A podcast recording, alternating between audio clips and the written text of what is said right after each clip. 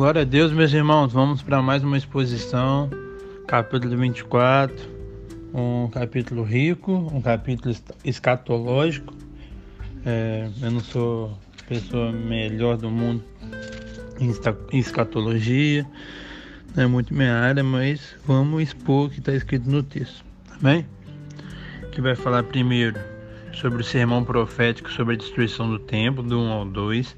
Do 3 até o 14 vai falar sobre o princípio das dores. Do 15 até o 20, até o 30, 28 vai falar sobre a grande tribulação. Do 29 até o 31 vai falar sobre a vinda de Jesus. E depois Jesus vai usar duas parábolas de 32 ao 44, parábola da figueira, e do, e do 45 ao 51, parábola do bom servo e do mau servo. Amém?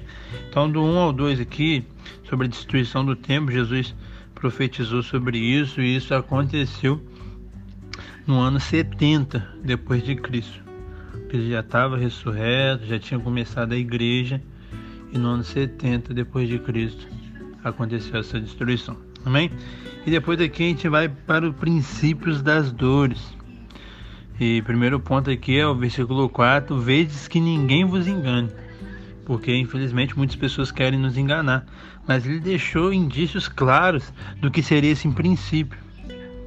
Muitos virão no meu nome falando que eu sou o Cristo e enganarão a muitos. Certamente ouvi falar de guerras, rumores de guerras, não assuste, porque é necessário que assim aconteça. Guerra já aconteceu, Primeira e Segunda Guerra Mundial, princípios de guerra já aconteceu, a Guerra Fria. Todos os princípios das dores já aconteceu. Ou melhor, quase todos, só faltou um. E aqui, sete, levantaram nação contra nação, reino contra reino, haverá fome, terremotos, tudo isso é o princípio das dores. E você já sabe que já aconteceu e quando acontecer não fique escandalizado. Tá bom? Porque está escrito é para se cumprir a palavra do Senhor. Sereis atribulados, vos matarão, serei odiado por todas as nações por causa do meu nome. Isso já aconteceu, está acontecendo e vai acontecer mais ainda. Muitos vão de escandalizar, atrair, odiar uns aos outros. Isso está acontecendo. Isso aconteceu e está acontecendo. Muitos falsos mestres ganharão a muitos. Isso já aconteceu, mas essa, esse tempo que a gente está vivendo, para mim, é o que mais está acontecendo. Quanto, quanto mais a gente olha, ainda mais agora na rede social, a gente vê muitos, muitos, muitos, muitos falsos profetas. É, o amor se esfriaria, o amor a Deus se esfriaria, mas a gente tem uma promessa que quem perseverar até o fim será salvo. E essa daqui, verso 14, que não aconteceu. Por isso que não começou, no meu ponto de vista, né, a grande tribulação e é, a volta de Cristo posteriormente. Tem gente, gente, tem três linhas teológicas. Eu não sou a favor de nenhuma porque eu nunca estudei nenhuma a fundo. Então por isso que eu não falo nada. Algumas pessoas me perguntam: "Ah, Jean, você é calvinista, você é arminiano?" Eu não sou nada, porque primeiro que eu sou de Cristo e segundo que eu nunca estudei os que, que a fundo que os caras falavam.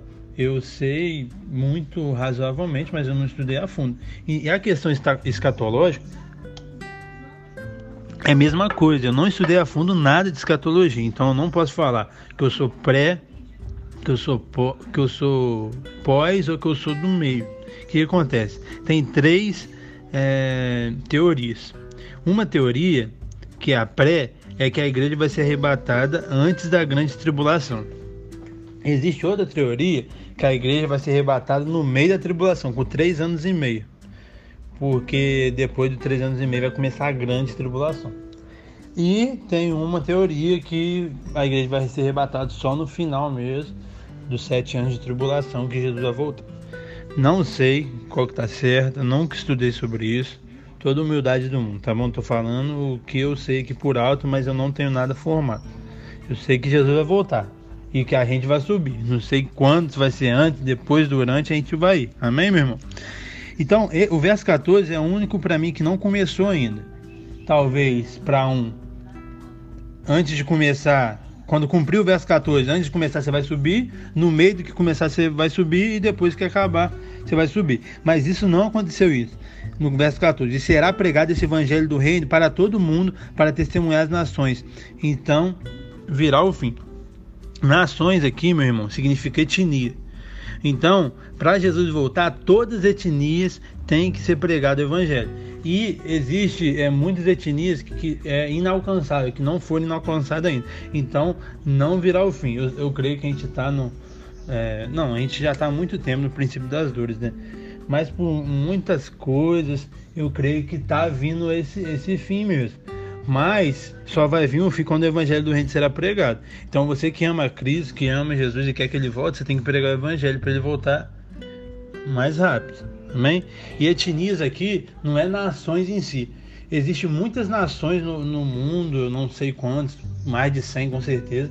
E dentro dessas nações existem é, milhares de, de, etnias, porque etnias significa um grupo com um estilo de, de linguagem, com estilo de, de vivência, com estilo de roupa. Igual no Brasil existem milhares de etnias. Um exemplo para vocês entenderem: os skatistas são uma etnia, os médicos são uma etnia, os jogadores de futebol são uma etnia, porque eles falam de um jeito, eles se vestem de um jeito, eles vivem de um jeito. Tudo é uma etnia. Então todas as etnias têm que ser alcançadas. Amém? Aí aqui perto do, do verso 15 vai falar sobre a, a grande tribulação, faz um link com Daniel, que é um livro muito escatológico. É, Aí tá falando do, de quando acontecer mesmo. Quem estiver no campo não volte para trás. Ai das grávidas. Orai pelas vossas fugas e tal e tal. E o tempo na grande tribulação será abreviado. É, senão ninguém seria salvo e tal. E quando alguém, alguém disser aqui o Cristo, aqui ou lá, não acreditar e está nos alertando, porque surgirão muitos falsos cristos, falsos profetas operando sinais e prodígios para enganar, se possível, os eleitos. Então isso é complicado, que é enganar até a gente que já é salvo. Então Jesus traz isso para nos alertar. E ele fala que ele vem como um relâmpago. Então não tem que as pessoas falem, ah, Jesus está voltando, ah, Jesus vai vir. Ah, sai fora quando alguém fala negócio de data. Se nem Jesus aqui nessa terra sabia, hoje ele sabe que ele está à direita de Deus Pai, mas ele não sabia nem a hora, nem o dia, só o Pai. Como que eu e você a gente vai saber, meu irmão? Então não acredite em quem fala, não, é... porque é tudo balela. Amém? Então vamos lá. Do verso 29 ao 31 vai falar sobre a vinda. Depois da grande tribulação, né, o sol se escurecerá, a lua dará claridade, as estrelas do firmamento e tal e tal. Que aparecerá no sinal o Filho do Homem. Todos os povos e terra lamentarão e verão o Filho do Homem vindo sobre as nuvens de glória e poder. Enviará seus anjos com som de trombeta, os quais renunciarão os escolhidos, os quais quatro ventos. Então é isso, é essa gloriosa vinda de Cristo, que vai ser o maior evento da história do mundo. Em nome de Jesus a gente vai estar ao lado dele. Glória a Deus. E a parábola agora da figueira, sobre, sobre vigilância que essa parábola nos fala, né, meu irmão? Fala que que ele está deixando para a gente aviso claro, do 32 e do 34 fala aqui, pois quando é, na figueira os seus ramos brotam, as folhas brotam, sabeis que está próximo do verão. Então, meu irmão, quando acontecer as coisas da, da, do princípio das dores, a gente sabe que já está acontecendo. Quando acontecer as coisas da grande tribulação, a gente já sabe que já está na tribulação. Entendeu? Nada é encoberto, tudo é, Jesus está trazendo para a gente. Amém? E isso não vai passar, vai acontecer. E o 36, igual eu falei, nem ele sabia a hora, só o pai. Então não queira saber, não queira prever. Sai de pessoas que prevê. Eu creio que é, na, eu creio nas, nas visões, eu creio que Jesus e o Espírito Santo pode falar, a gente não pode limitar o poder deles, mas lembrando, sempre conforme as escrituras. Então, se, se ele não deixou registrado para a gente, por que ele hoje falaria com a gente, igual muitos falsos profetas dizem que teve um encontro com Jesus e ele falou o dia e a hora? É meio isso ilógico, né? Então, vamos esperar, saber que vai vir, mas a gente não sabe o dia, não sabe nem a hora. Porque será inesperada ele comparou com o dia de, Noé. Noé avisou, construiu a arca por anos, avisou, avisou, avisou. O dilúvio chegou no mesmo, é, de uma hora para outra. A galera comia, bebia, casavam e Noé entrou na arca e acabou. E vai ser assim: as pessoas comem, bebem, casam, é, ri da nossa cara quando a gente fala, mas quando acontecer, já era. Quando ele voltar, já era. Como ele falou aqui no no, no verso 40, né? Estará dois no campo, um será tomado. Duas pessoas trabalhando, uma será tomada. Porque 42, vigiai. Porque a gente não sabe o dia nem a hora. É, como um ladrão, ele, ele usa o exemplo ali. Então, meu irmão, a gente que nasceu de novo, que faz a obra, a gente não tem que estar preocupado com que dia vai vir, não, porque a gente está preparado. Se vir hoje, a gente está preparado. Se vir amanhã, a gente está preparado. Se tivesse vindo ontem, a gente está preparado. Tem muitas pessoas falam, nossa Deus, olha o que aconteceu, pandemia, Jesus está vindo. Mas e se ele viesse antes da pandemia? Você não estava preparado, não? A gente tem que estar preparado todos os dias para a volta do nosso Senhor, do nosso Salvador, Jesus Cristo. Amém? E aqui para finalizar, o verso 45 ao 51 vai falar sobre dois servos: o servo bom e o servo mau. Aqui fala assim: é, pois é quem é, pois, o servo fiel e prudente que o Senhor confiou seus conservos para o sustento do seu tempo? Bem-aventurado aquele servo que o Senhor, quando vier, achará fazendo. Em verdade vos digo que confiará todos os seus bens. Mas aquele servo que, sendo mal, dizer consigo: Meu Senhor, demora-te, e passa e escapa, os companheiros, come, bebe, virá o Senhor aquele servo em dia que não espere, em uma hora que não saiba, e castigará, lançando a sorte com os hipócritas, e ali haverá choro e ranger de dentes.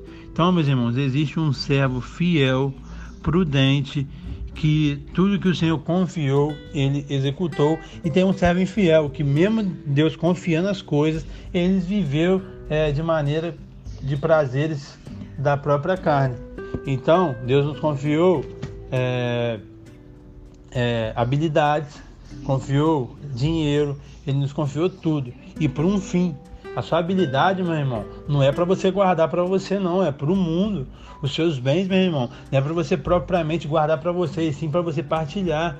Eu não estou falando aqui para você vender sua casa e dar o dinheiro para todos os povos. Não estou falando isso, não. Mas você pode abrir sua casa para receber alguém, para amar alguém, para cuidar de alguém. Entendeu? Ah, seu carro é para servir as pessoas.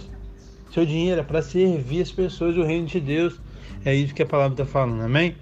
É, que vocês possam aprender, crescer, compartilhe. Fique com Deus. Tchau, tchau.